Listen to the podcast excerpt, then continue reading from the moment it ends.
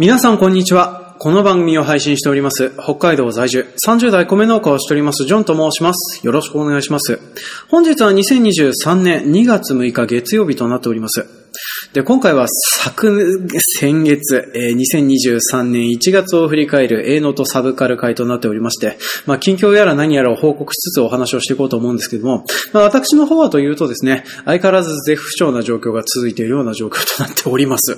なんかよくわからないんですけれども、まあ、収録をしていると言葉が次から次に出てこなくなったりですとか、まあ、あとはなんか長い時間物事を考えているのがすんごい疲れるようになったりですとか、まあ、そんなようなことがずっと続いているような昨今となっております。で、本当は先月もですね、もう何本か収録をしていて配信しようかなというふうな感じになってたんですけれども、まあ、収録をした音源を聞いても何一つ面白くならねえというふうな状況になりましてね。まあ、それで、あの、聞いていてなんかなっていうふうに思って、で、それであの、撮り直しもせずに、あの、編集をする気にもなれず、まあ、ほったらかしするなんていうふうなことがね、日々続いてたりしております。まあ、それもこれもですね、まあ、私、もうそろそろというか、今年で40歳になってしまうわけなんですけどね、まあ、加齢に応じてこういうふうな、あの、頭の衰えというふうな、まあ、そういうふうなのが襲いかかってくるもんなのかなって思いつつ、日々戦々恐々としながら生きているようなものとなっております。まあ、もしかしたらね、昨年の10月の終わりぐらいにかかったコロナウイルスの後遺症である可能性も、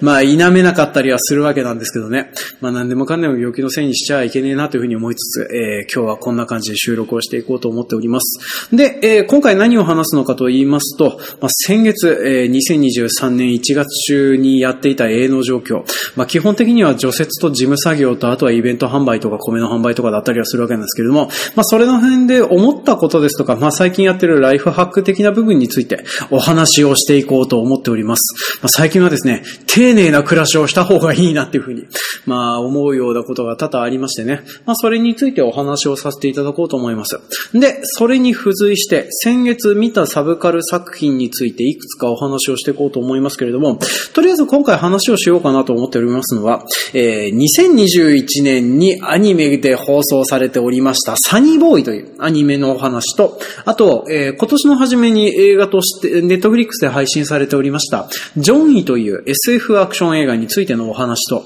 それと、えっ、と、先日私がクリアいたしましたゲーム、ディスコエリュジウムファイナルカットについてお話をしていこうと思っております。まあ、どれもこれもネタバレをそんなに入れないような状態でね、お勧めをしていこうと思いますので、まあ、よろしかったら、こちらについてもお付き合いいただきますようお願いいたします。というわけで今回も参りましょう。営農とサブカル。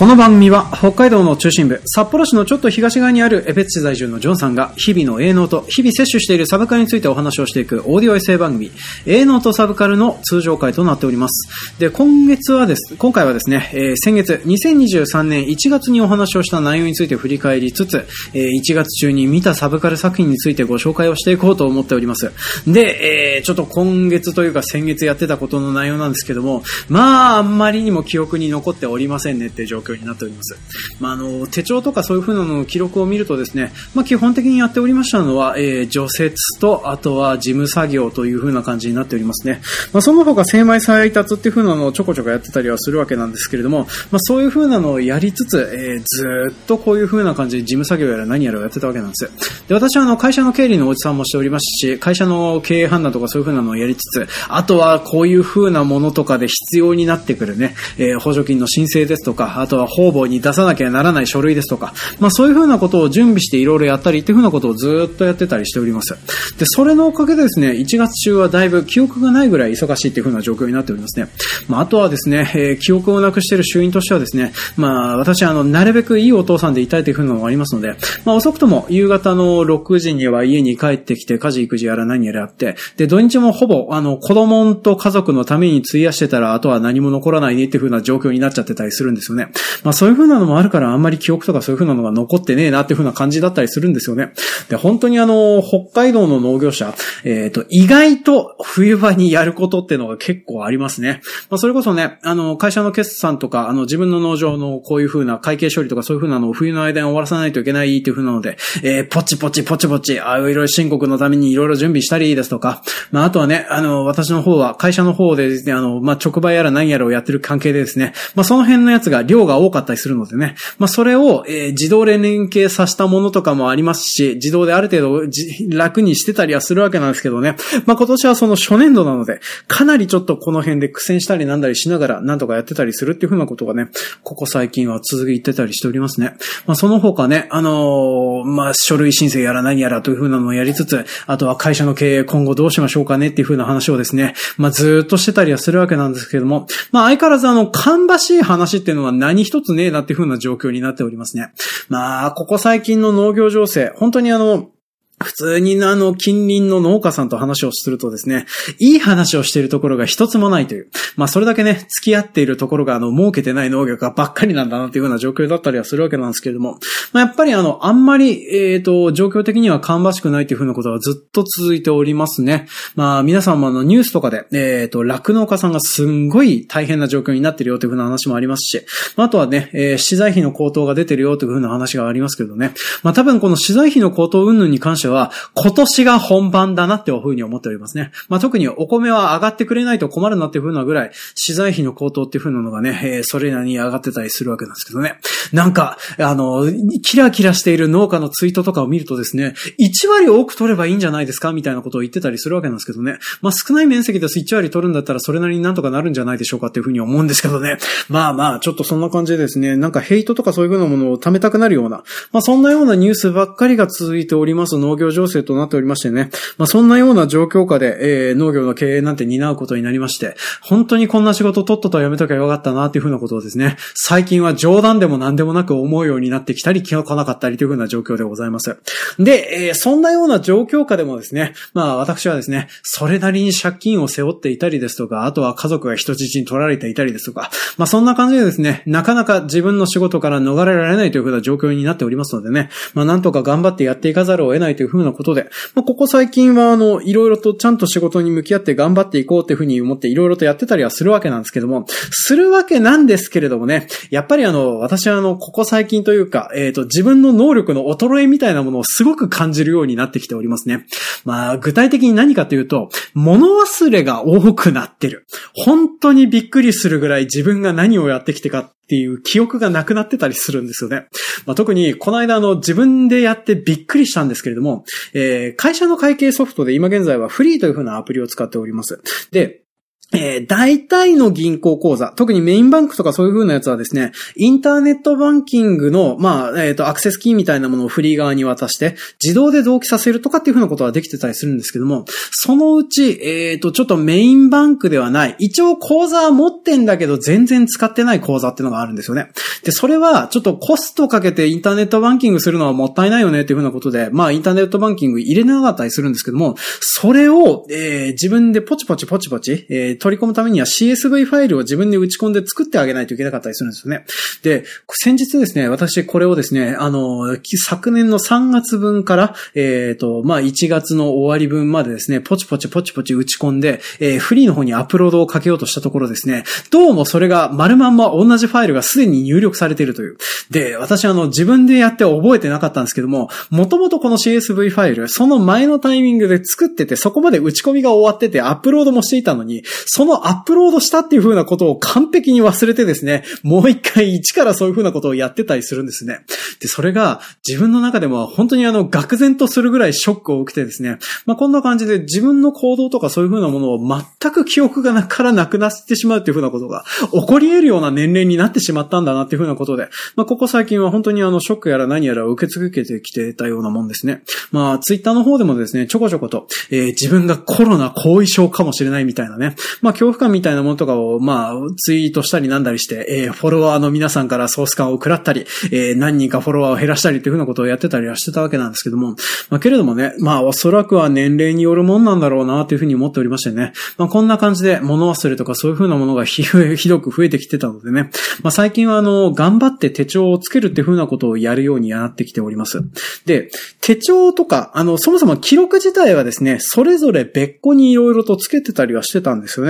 まあ、例えば栽培の記録はですね、アグリノートという、まあ、私あの、クソ使えねえなっていうふうに思ってる、すんごく不便な、えー、農作業管理アプリがあるんですけども、まあ、これの方で記録をつけたりですとか、あとは米の配達とかそういうふうなものはですね、社員間で共有してるので、Google Keep を使って、えー、記録やら何やらを取ったりですとか、まあ、あとは売上の記録とかは別のアプリを使ったりとかっていうふうな感じでですね、別ここにいろいろと記録を取るっていうふうなことをやってなかったんいや、まあやってはいたんですけども、それをまとめて記録取るっていうのを今まで一度もやってこなかったんですよね。で、これをですね、一つにまとまったアプリとして、ここ最近はあの手帳アプリ、まあ、カレンダーを見つつ、トゥードゥーも自分で打ち込みつつ、日記も書けるという風なアプリを入れるようにしておりましてですね、まあ、ちなみに使ってるのはシンプル日記ってやつなんですけれども、まあ、それを使って、えっ、ー、と、自分がその日何をしたのかっていう風なのを記録をね、えー、残すようにしております。で、本当にあの、こういう風なことでもやらないとですね、自分が何をしてきたのか、どういう風に生きてたのかっていう風なのがわからなくなっちゃうので、まあ、そんな感じでちょっと記録をやら何やらつけてたんですね。で、この日記アプリ、というかあの、ここ最近というか私あの、A ノートサブカル会でもジャーナリングの話をしたと思うんですけどね。ちなみにジャーナリングは今やってません。っていうのも、ジャーナリング書けば書くほど精神衛生を悪くするっていう風なことが分かりまして、まあそれで今現在はやってないんですけども、その、手帳の方は精神衛生を悪化させないでうまくできてるのは、単純にその日やったことの報告だけを書いてるからって感じになるんですね。まあ具体的には、えっ、ー、と、自分でその日やる to do っていう風なのを、本当に細かいところまで文字起こしをするんですね。まあ、細かいとこって言っても、まあ、せいぜい、えっ、ー、と、1、2行とかで収まるように書いたりはするわけなんですけれども、まあ、例えば、えっ、ー、と、その日、例えばあの、子供の迎えを何時に行かないといけないとか、あとは、えっ、ー、と、ここまでの、えっ、と、事務仕事を終わらせてなきゃいけないとか、あの、そういう風なやつをですね、細かく、細かく、ポチポチポチポチ、トゥードゥリストの方に書いてたりするわけなんですね。ちなみに、 ToDo リストもですね、私あの、別の、 Remember The Milk という ToDo リストをずっと長らく愛用しておりまして、そっちの方はそっちの方で利用してたりはするわけなんですね。まあ、これはですね、あの、 Remember The Milk の方は、あの、年次タスクとか月次タスクとか、そういう繰り返しのタスクの記録ができたりするので、そういう風な点で便利だったりするんですね。まあ、Google カレンダーでも ToDo の機能とかはあったりはするわけなんですけれども、なんかそんな感じでですね、あっちゃこっちゃに ToDo とかそういう風なものがバラバラにあったのを、まあ、一個にまとめるようにしてるっていう風な感じになっておりますね。で、んな感じで、あの、一日にやってたこと、to do とかそういう風なのを細かく書いていって、で、あと、リメンバーザリーミルクとか使っていった時とかそうだったんですけども、その日のうちに言われたこととか、そういう風なものとかの記録っていう風なのが毎回抜けてたりするんですよね。まあ、to do リスト、大体あの、to do で実行しましたよっていう風なチェックを入れるとですね、そそのチェックを入れたやつの記録とかっていうのは残るんですけども、当然のことながら入れてないものは残らないんですよね。まあそういう風なのもありましたので、えっ、ー、と、まあ日記のアプリの方の ToDo の方で打ち込んで、で、それでチェックやら何やらをつけた後、えー、その後これをそのままコピペして日記の方に貼り付けをしますと。で、貼り付けた後でどのように実施したのかっていう風なのをそれぞれ1行から2行ずつ打ち込んでいくっていう風なことをやってたりしております。まあそれもね、作るのが1日多分5分もかかんないで作れるなっていう風な感じになっておりますね。まあね、ツイったやることを考えたらすんごい短い時間でできてたりするわけだから、まあそういう風な感じでね、過去の記録やら何やらっていう風なのを取りつつやるのが大事だなと思っておりますね。で、あと、私の場合にとても大事なのはですね、気持ちを書かないことですね。本当にあの、気持ちを書き始めるとですね、あの、ここ最近あの、ボンディという、あの、まあ、メタバース的な SNS のアプリの方をですね、ちょこちょこやっていて、まあ、単純に今現在あの、友達がですね、ポッドキャスターの足湯さんしかおられないという風な状況なので、足湯さんと私だけのワンダーランドになってたりするわけなんですけどね。まあ、そんなような状況下で、あの、本当にあの、ただただ記録やら何やら記録しようと思うとですね、えー、生きるのが辛いとか、ポッドキャストに行き詰まりを感じるとかね、そういうネガティブなことしか書けなくなってたりするんですよね。なんで、そんな感じであの、まあ、自分の感情とかそういう風なものにフォーカスし始めると、ろくなことを書かないというのがありますのでね、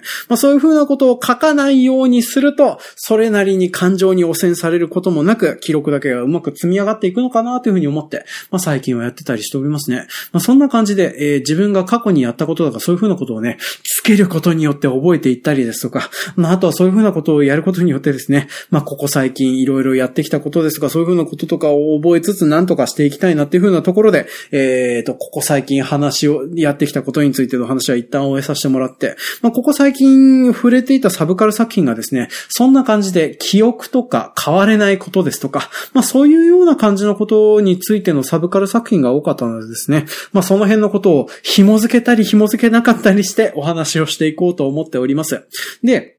今回はですね、とりあえず3本、えっ、と、2021年に放送されておりましたアニメ、サニーボーイのお話と、まあ、あとは、えー、今年公開になりましたネットフリックス映画、ジョンイの話と、あと最後にですね、えー、私が最近やっておりましたゲーム、ディスコイリジウム、ザ・ファイナルカットのお話について、まあ、それぞれ雑多に話をしていこうと思っております。で、順、多分この順番でですね、話す分量っていう風なのは長くなっていくかなという風に思っております。っていう風なのも、触れた、えー、時間と、が最近かどうかでですね、記憶の薄れ具合っていう風なのがはっきりしてたりするんですよね。まあ、サニーボーイに至ってはですね、今年の1月1日に BS で一挙放送されてたりするわけなんですね。で、それで、あとあの、昨年にですね、どうもあの、えっ、ー、と、日本のあの、メディア芸術祭の方で受賞してたりするっていう風な感じで、まあ、全12話で完結している、あの、オリジナルアニメシリーズとなっておりまして、まあ、結構面白いアニメだったなというふうに私自身は思っております。で、私はですね、こちらのアニメ、えー、Amazon プライムで全話無料で見れるようになっておりましたので、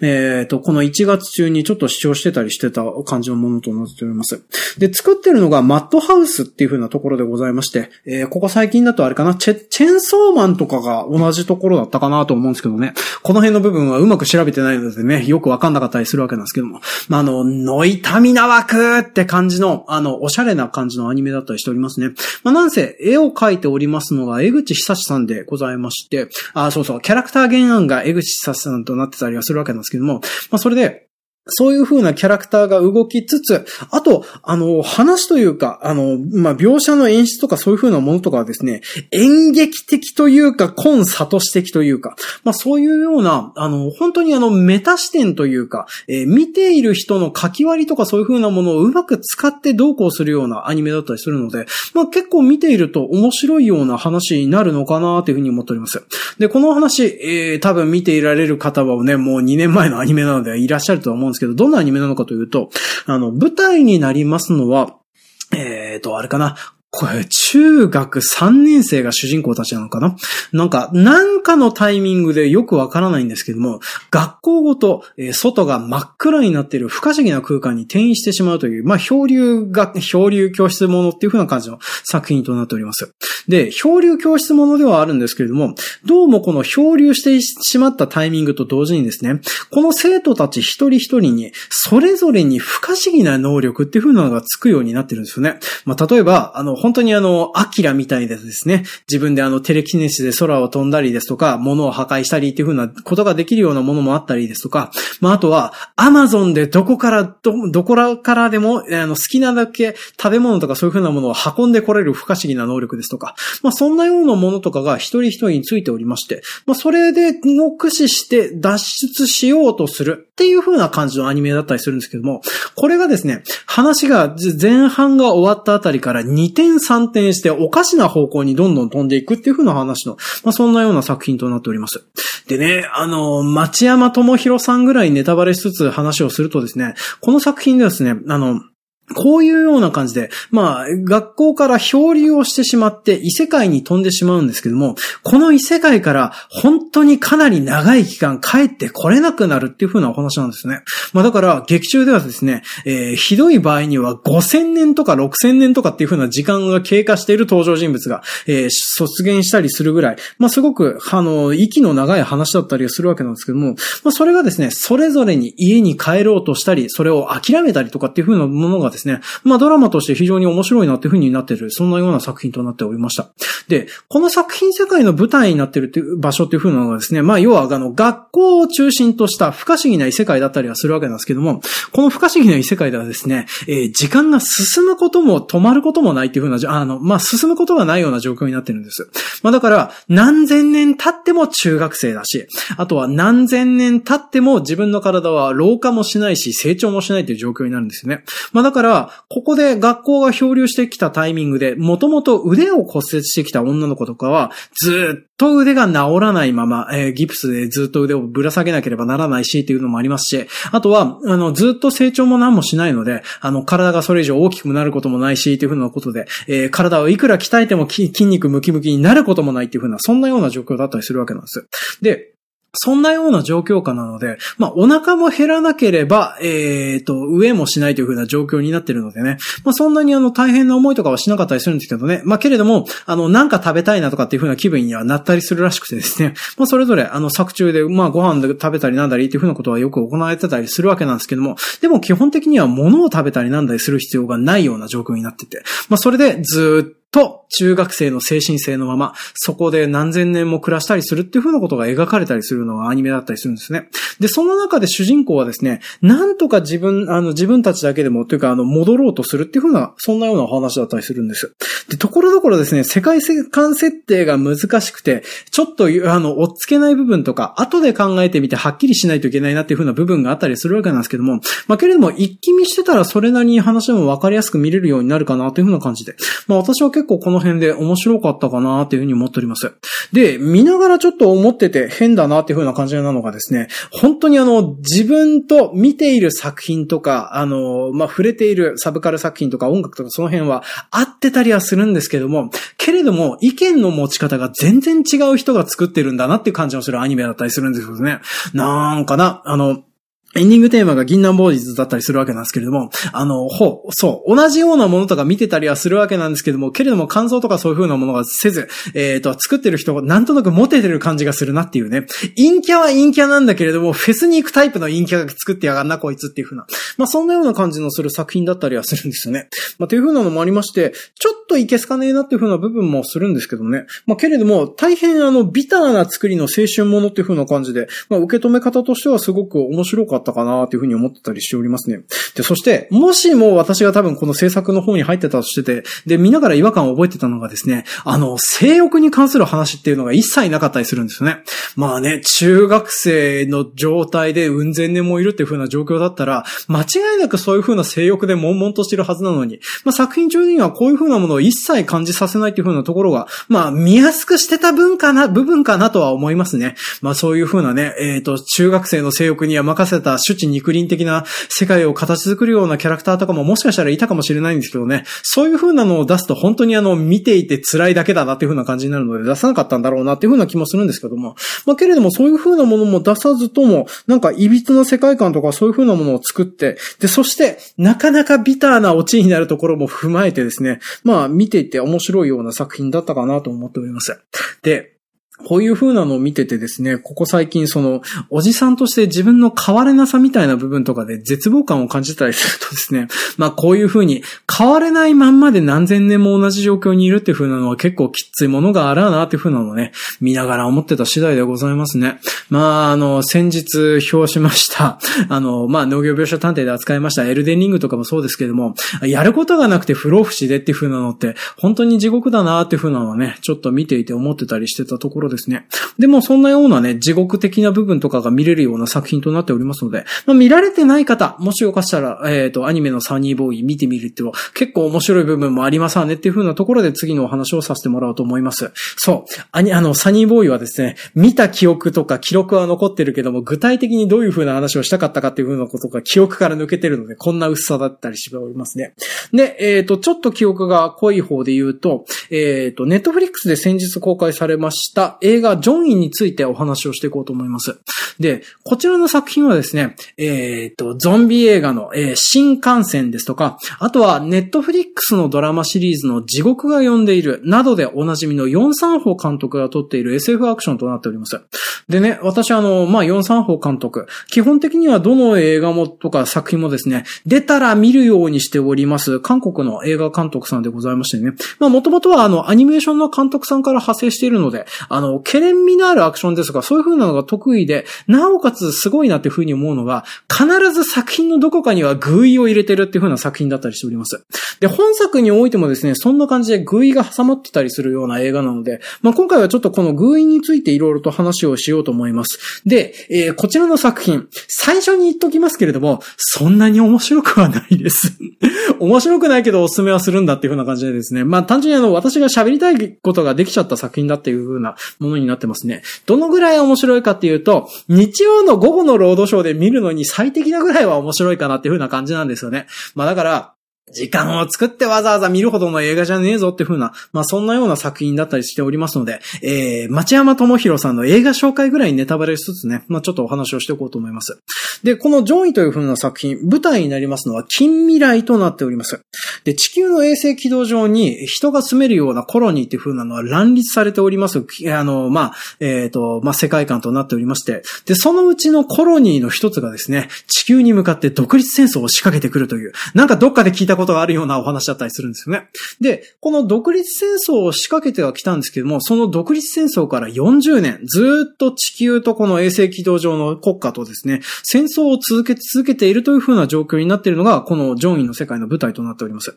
で、主人公になりますのは、映画のタイトルになっております、伝説の傭兵、ジョンイの娘のソヒョンさんという方になっております。で、彼女は人工知能研究所の研究員となっておりまして、えー、作中の中の現在では、母親であるジョンイのノースキャンデータを元にした戦闘用アンドロイドの人工知能開発を行っているっていう風なお話なんですね。で、えー、映画の冒頭ではですね、このジョンイが戦争を止められたかもしれない伝説的な戦闘っていう風なのを何度も何度も繰り返すっていう風なシーンから始まるんですね。まあ、実際にこのジョンはですね、こうやって、えっ、ー、と、40年前に活躍していた伝説的な、えっ、ー、と、女傭兵となっておりましてですね。まあ、彼女がこうやって活躍するっていう風なところはですね、本当にあの、広く知られてたらしく、えー、フィギュアが作られたり、映画が作られたり、ポスター作られたりっていう風なぐらい、まあ、有名になっている女性ヒロインだったりしてた、女性ヒロインというか女性傭兵だったりしてたそうなんですね。で、そんなような状況下で、その、まあ、もしかしたらこの戦争の決定打を打つかもしれない戦闘っていう風なのに、彼女はその40年前に負けてしまってるんですけども、その戦闘データをもとに、あの、彼女を戦わせて、そしてその彼女がどうやって勝つことができるかとかね、あとはより有用な戦闘 AI になるにはどうしたらいいかっていう風なことを研究していくっていうことを娘がやってたりするんですよね。で、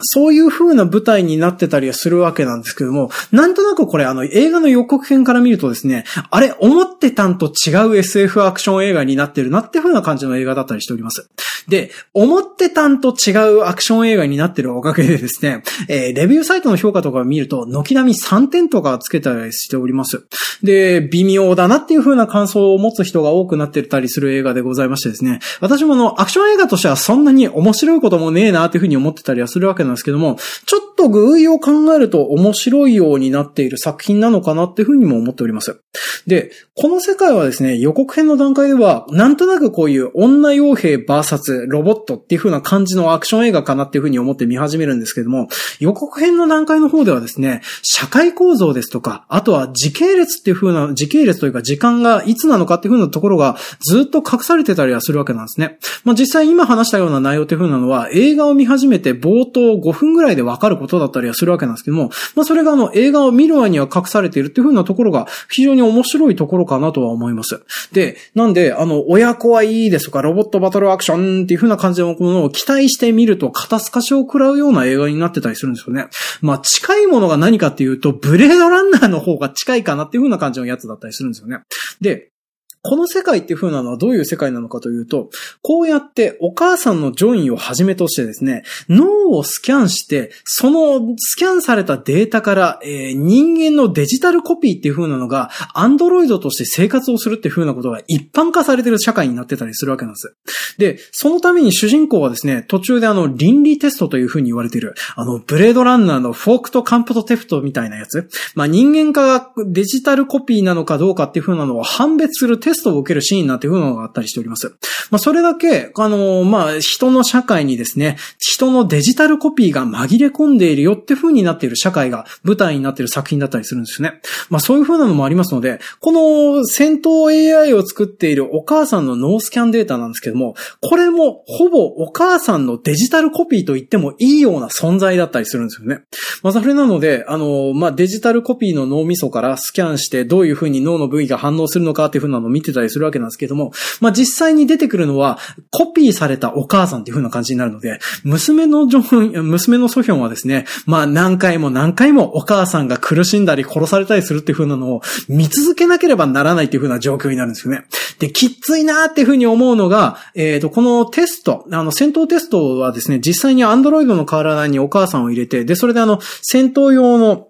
スペースの方で実際に Android と戦闘をさせて、そのデータを取ってたりするわけなんですけども、その戦闘が終わった後、体が傷ついてボロボロになった後ですね、腕とか足とかをロボットなんで切り離しができちゃうので、そうやって切り離した後で、えっ、ー、と、尋問フェーズといって、まあ、それであの、実際にこのお母さんに戦闘のについての感想とかそういう風なものを聞くっていう風なことも、このソヒョンがやってたりするわけなんですよね。まあ、だから、あの、戦闘が終わって、戦闘が終わってみて、えっ、ー、と、気づいたら自分の腕と足がないような状態になってパニックになってるお母さんを見なければならないというふうなことを考えると、まあ結構きついシーンかなとは思うんですね。で、そういうような感じのことも使われてしまうようになってしまっている世の中だっていうふうなのが、えー、この作品の中では伏せられております。で、このデジタルコピーにもですね、この社会の中ではグレードというふうなのは一応存在されてるんですよね。まず、このお母さんのようにですね、ほぼ人権がないようなデジタルコピーとして扱われているのは、クラス C というふうに言われているようなものとなっております。で、こっちの方はですね、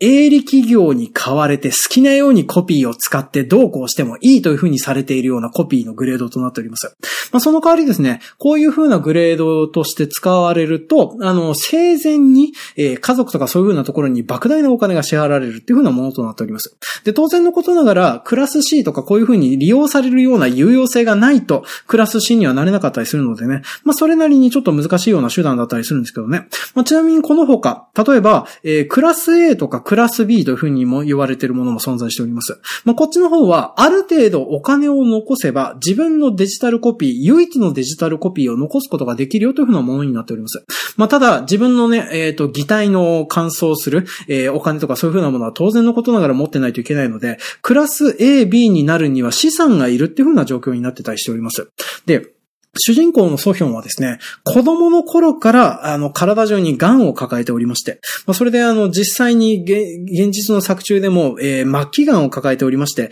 もうそろそろ先が長くないんじゃないかっていうふうに医師から言われてたりするんですよね。で、その医師から言われた際にソヒョンも、クラス C になりませんかっていう、あなたの能力だったらそういうふうな形でクラス C になることも夢ではありませんよって言うんですけども、えー、ソヒョンはですね、クラス C には人権がありませんからっていうふうなところで、ね、無限に断ったりするんですよね。で、そして、このこでのシーンで面白いのがですね、このクラス C になりませんかっていう風に言ってくる医師なんですけども、今まで椅子に座ってたから分からなかったんですけども、これが、えー、その話が終わって、えっ、ー、と、ソヒョンが出ていくとですね、この医師がどうも椅子に座っていたんじゃなくて、椅子と一体化しているクラス C のお医者さんだったっていう風なところが、あの、映像としてもはっきり分かるようになってきておりまして、まあそんな感じで人のデジタルコピーとかそういう風なものが無駄に使われ、すごく使われてるような世の中になっちゃってたりするわけなんですね。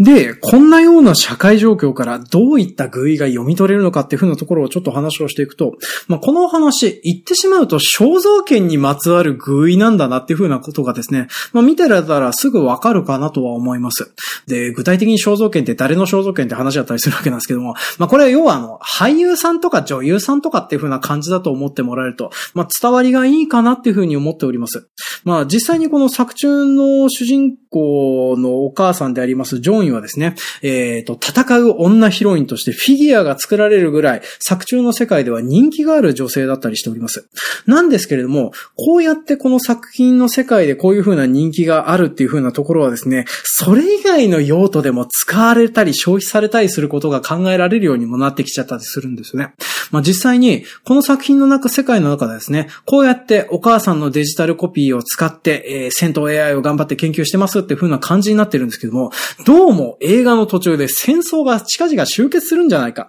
で、戦闘 AI もこれから必要なくなってくるんじゃないかっていう風なところになってくるとですね、この AI 開発を別の事業に転換しようっていう風なお話になってくるんですね。で、その際に、えー、っと、このお母さんのデジタルコピーのデータを使ってやれることで何かなっていう風なところで出てたのが、まず一つが家事手伝い、えー、と、こういう料理をしたりですとか、お掃除したりですとか、そういう風なロボットであるのと、もう一つがセクサロイドという風な感じになっております。まあ、それこそね、すごく人気のある、えー、と、アクションヒロインだったお母さんっていうのもありますから、まあ、それで、えっと、作中の中で結構ショッキングなシーンとしてはですね、実際にセクサロイドとして使われそうになっているお母さんを娘が見てしまうっていう風なところだったりするんですよね。で、そんな感じでですね、えっ、ー、と、一度こういう風なデジタルコピーができて回ってしまうとですね、本来そういう風な人格とかそういう風なものを一切無視した使われ方がされるようになってきてしまうっていう風なことを考えると、まあ、これはあの、元々の、えー、例えばあの、その人の人格とは別に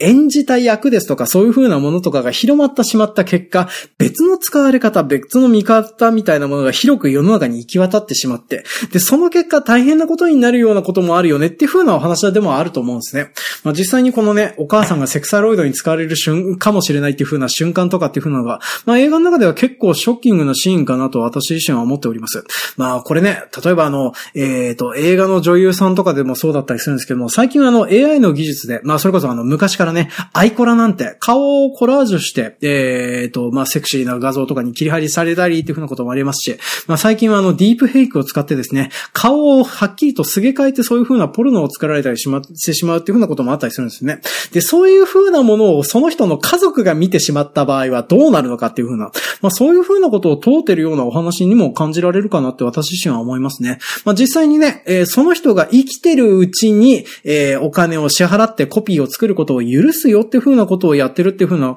ことも作中の設定の中では書かれてたりするので、まあ、その辺の部分もですね、まあこういうふうな感じで表に出るよっていうふうなことを伝えてるっていうふうなところを考えると、まあその辺も、まあ伝わりがいい部分なのかなというふうに思っておりますね。まあそれこそね、昔からあの、えっ、ー、と、例えばあの、あれかな、ハリーポッターの、えっ、ー、と、マルフォイっていうあの、悪役の男の子いたじゃないですか。あの子の俳優さんとかも結構ね、いろんなところで叩かれるようになって、あの、まあ、子供時代を大変な思いで過ごしたなんていうふうなことを言われておりますけれども、まあ、な感じで、えっ、ー、と、自分の見た目とかそういう風なもの、あと魂みたいなものとかっていう風なのを一度売り渡してしまうと、それが大変なことに扱われてしまっても文句は言えないんだよっていう風な、そういう風な具意が込められてるんじゃないかなっていう風なのをね、私は見ててちょっと思ったりしておりますね。で、そんなような状況下になってしまっている、えっ、ー、と、作中ではこのお母さん、えっ、ー、と、ジョンイを救うためにはどうしたらいいかっていう風なことを考えるとですね、まあ、結局のところこの作中の中で娘、ソヒョンがやった行動通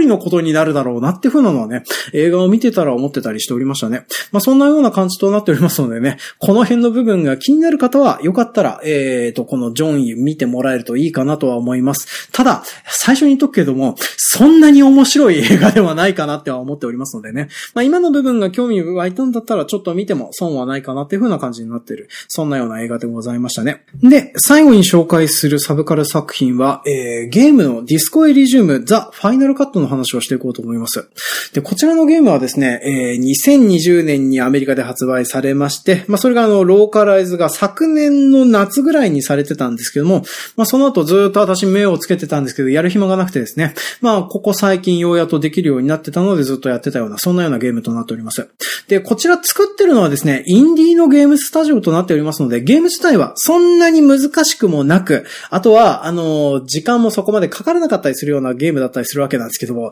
結構人を選ぶゲームだなって私自身は思っておりますね。で、どんなゲームなのかというと、えー、ジャンルとしては RPG に分類されると思います。特にテーブルトーク RPG の方に分類されるゲームとなっておりますね。で、主人公になりますのは、えー、記憶喪失のアル中の全裸中年男性となっております。で、舞台になるのは架空の共産主義ぽい、えー、国だった、えー、のところが舞台となっておりまして、まあ、そこのとある都市の方で殺人事件の捜査をすることになります。で、この殺人事件の捜査をするんですけども、まあ、プレイヤーキャラクターというか主人公はですね、そもそも記憶を失っておりますし、ひどい二日酔いで頭を悩まされておりますし、っていう風な状況でですね、まあ今までどういう風な感じで生きてきたのかっていうのがすっかり抜け落ちてるおじさんとなってたりするんですよね。で、どうもこのおじさん、記憶装置ではあるんですけども、記憶を失う前は、えー、殺人事件を捜査するために、えっ、ー、と、ホテルの一室というかホテルを借りて、まあいろいろやってたそうなんですけども、その際にですね、本当にあの、ハングオーバーして大変なことをやってたらしくて、その過程で、例えばあの、警察バッジをなくしたりですとか、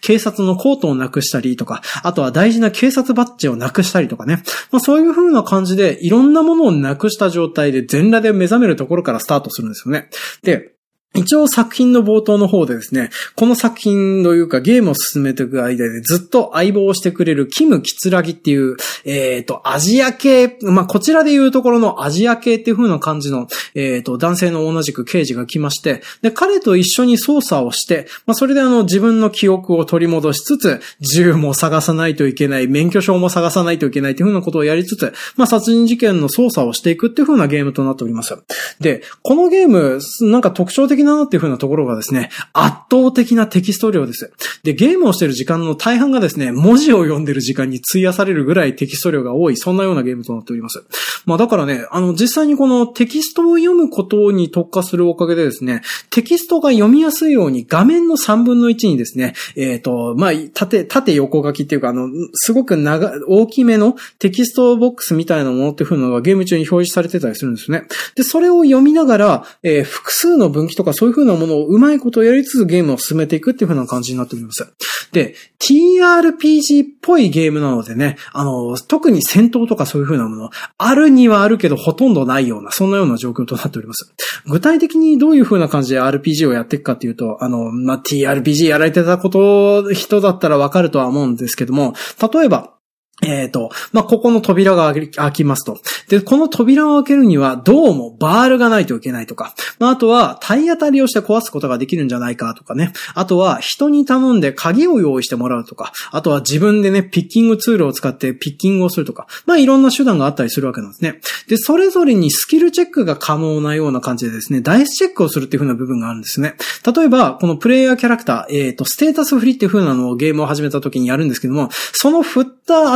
値によって、えー、それが成功したり失敗したりっていう風なことがあるんですよね。まあだから、肉体派のステータス振りをしてるんだったら、蹴破った方が早いかもしれないし、手先が器用なキャラクターだったら、えっ、ー、と、まあピッキングをした方が早いかもしれないし、あとは話術が得意だったら人に鍵を借りに行ったり、鍵をよこしてもらうようにした方がいいっていう風なことをやったりするっていう。まあだからあの TRPG でいうとこの GURPS っぽいような、まあそんなようなゲームになるかなと思いますね。 GURPS っていうか、あの、わかりやすいように言うんだったら、 Call of Cthulhu っぽいっていう風に言う方がいいのかな？まあそんなような TRPG 味溢れるようなゲームとなっております。で、このゲームの展開の分岐みたいなものがですね、本当に変質的にあります。変質的にあるおかげでですね、すごくゲームの進め方とかっていう風なのがですね、まあ多岐にいろんな解決手段があるっていう風なので、まあ何周もやり込もうと思えばやり込めるかなっていう風な感じになっている。まあそんなようなゲームとなっておりますね。で、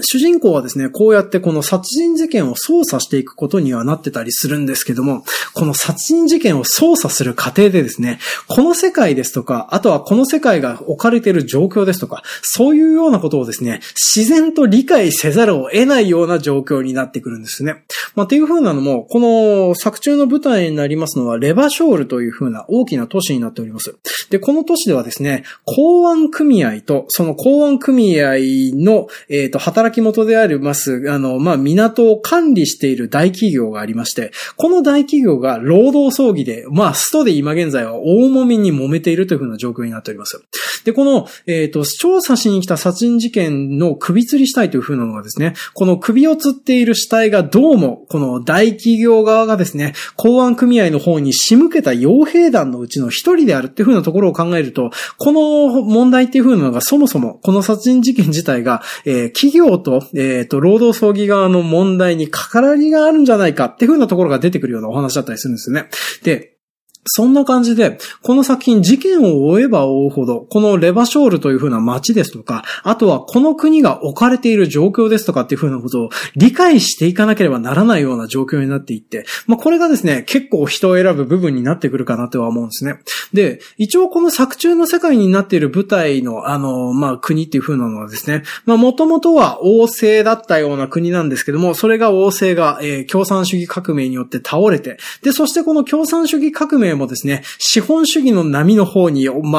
あ、あの、まあ、煽られる形でですね、まあ、どうも立ち金にあって、今現在は空白地帯になっているっていう風な感じになってるんですね。で、そういう風な状況下で、架空の、まあ、世界の、あの、架空の都市が舞台だから、現実の歴史と紐づけて話を進めていって、まあ、理解しようとしていくとですね、足を使われる部分っていう風なのもあったりするわけなんですよ。っていう風なのも、このディスコエリジウムの舞台になっている世界っていう風なのがですね、どうも我々の地球とか、えー、我々の歴史とか、隔絶した別の世界が、で、舞台になっているっていう風なところがですね、ゲームをしていくとどんどん分かってきてたりするんですよね。まあだから、あのー、なんとなく共産主義革命とか、あとはあの、王政とか資本主義ですとか、分かるような言葉とか似たような語用、あの、言葉とかを使ってたりするわけなんですけども、けれども、それの用語とか、あとは関連する人の名前が違うとかっていう風な感じじがあって、まあ、それでちょっと違和感を感じるんだけど、けれども似たような歴史を辿っていると。で、そして、えー、異世界なんだなっていう風なところで言うとですね、この世界はですね、ペイルと呼ばれている、なんかその人の認識に作用する不可思議な空間っていう風なのが、大陸のと大陸をつなげる時の間に挟まってるそうなんですよね。で、このペイルを超えていくことができなければ他の大陸に到達することができないという風なルールがあったりするわけでですね、まあなかなかあの世界観とかその辺の部分もややこしくなってきていって。で、これを理解して読み解くっていう風なのが、まあ、なかなか難しい部分もあるかなという風に思っております。まあ、実際に私もゲームを進めていくとですね、このレバショール地区をはじめとしたこの国の状況というか、この国の成り立ちに関わる創世の神話とか、宗教の成り立ちとか、この辺の部分についてはですね、はっきりと、えっ、ー、と、まあ、わからないような状況でゲームは進めてたんですけども、まあ、けれどもそれなりに殺人事件は解くことができるし、あとは殺人事件の状況とかそういう風なものをわかるようになってくるっていう風なところが、まあ、なかなかに面白いような感じになってるかなと思います。まあ、それこそね、この世界観が深いような作品ではあったりするんですけども、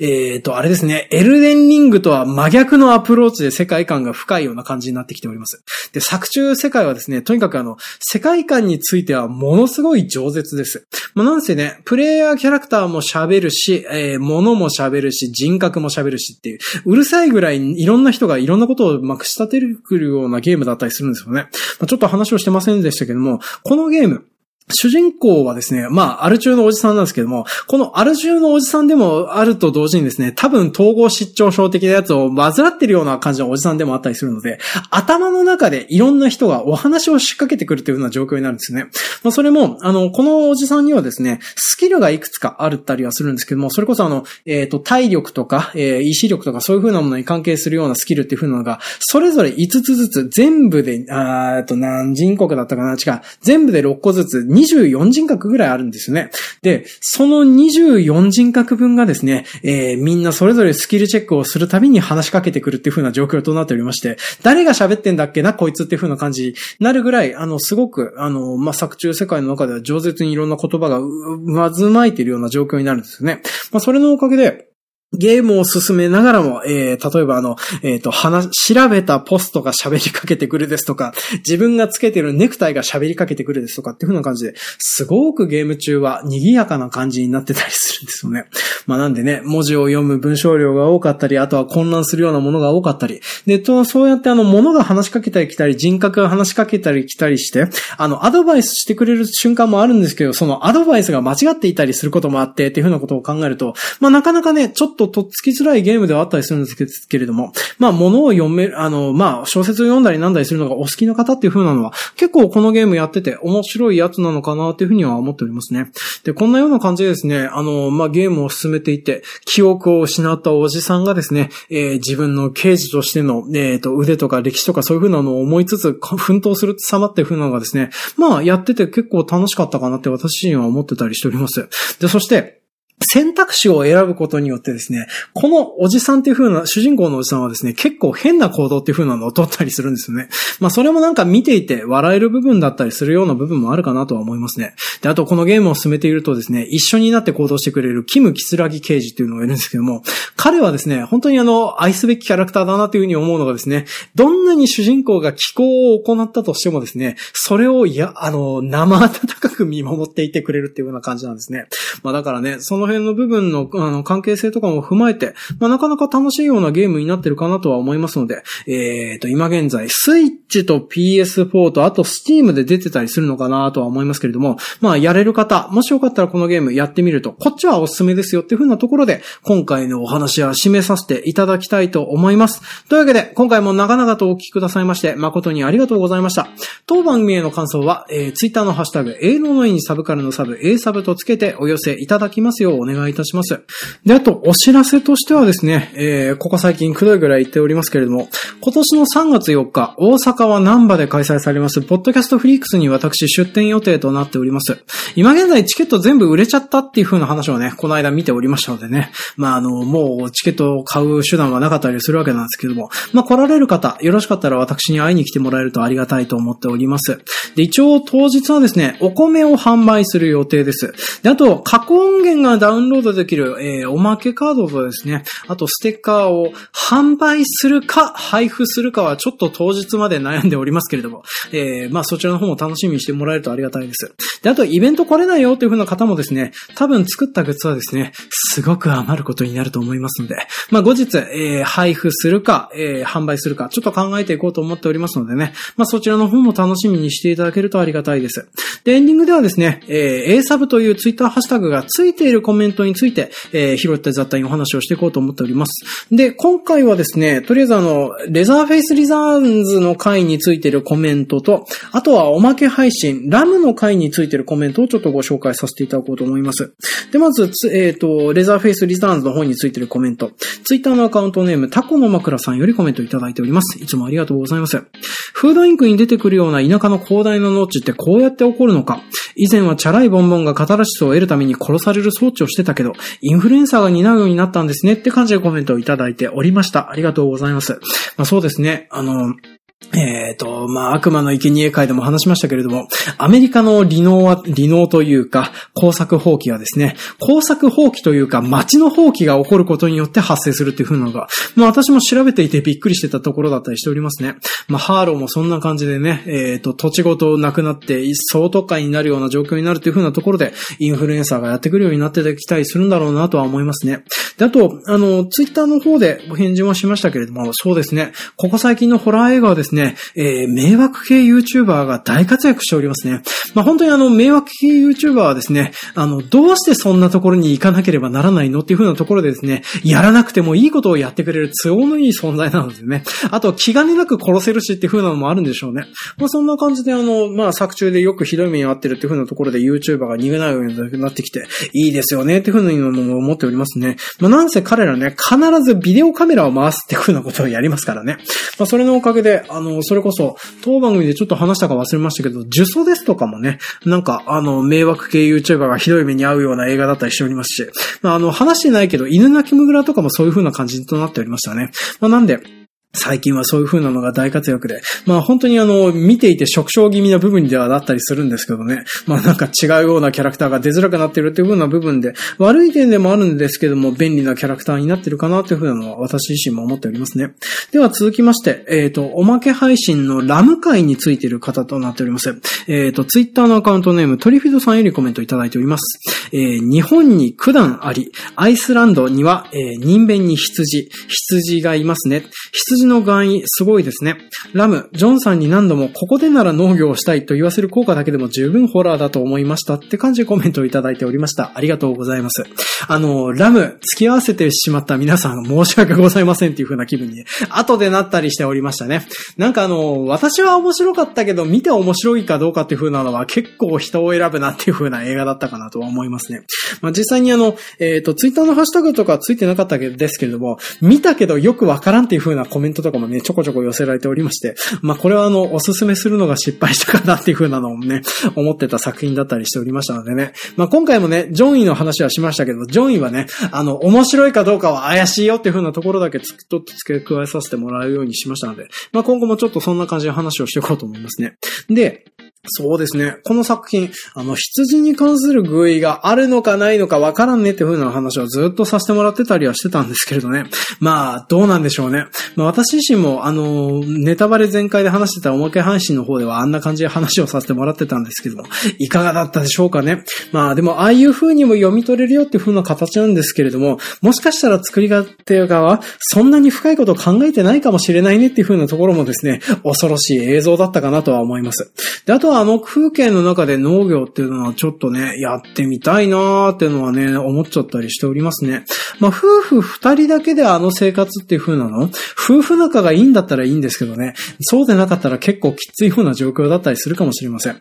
まあ、実際ね、えっ、ー、と、世界的に農家は割とあの、自殺率が多いようなお仕事だったりしております。っていう風なのも、あの、広大な司法に誰もいないっていう風な状況になるとですね、あの、単純に死にたくなったりすることが多くなったりするらしくて、ま、まあオーストラリアとかアメリカとかもですね、結構農家の自殺っていう風なのは問題になってたりするわけなんですね。だからアイスランドも実は似たような状況なんじゃないかなっていう風な気もするんですけどね。でもその辺はちょっとどうなのかっていうのはわからないですけれども。けれどもなんかああいう風な人がいないような場所で仕事っていうのをちょっと憧れるなとは思っておりますね。まあどうしても日本国内はですね、人と人が密なおかげでですね、なんか嫌な気分になることも多いなっていう風な、まあそんなような、えー、状況下で農業をせざるを得なかったりするんですですね。我々はどうしたって村社会から逃れられないんだなっていう風な絶望感を感じておりますと、まあ、遠くの芝生は青いという風な感じになっておりますのでね、アイスランドで農業っていう風なのをちょっとしてみたいなっていう風な気分にもなっちゃうような、まあ、そんなような映画だったかなとは思いますね。でもなんかあと、アイスランド、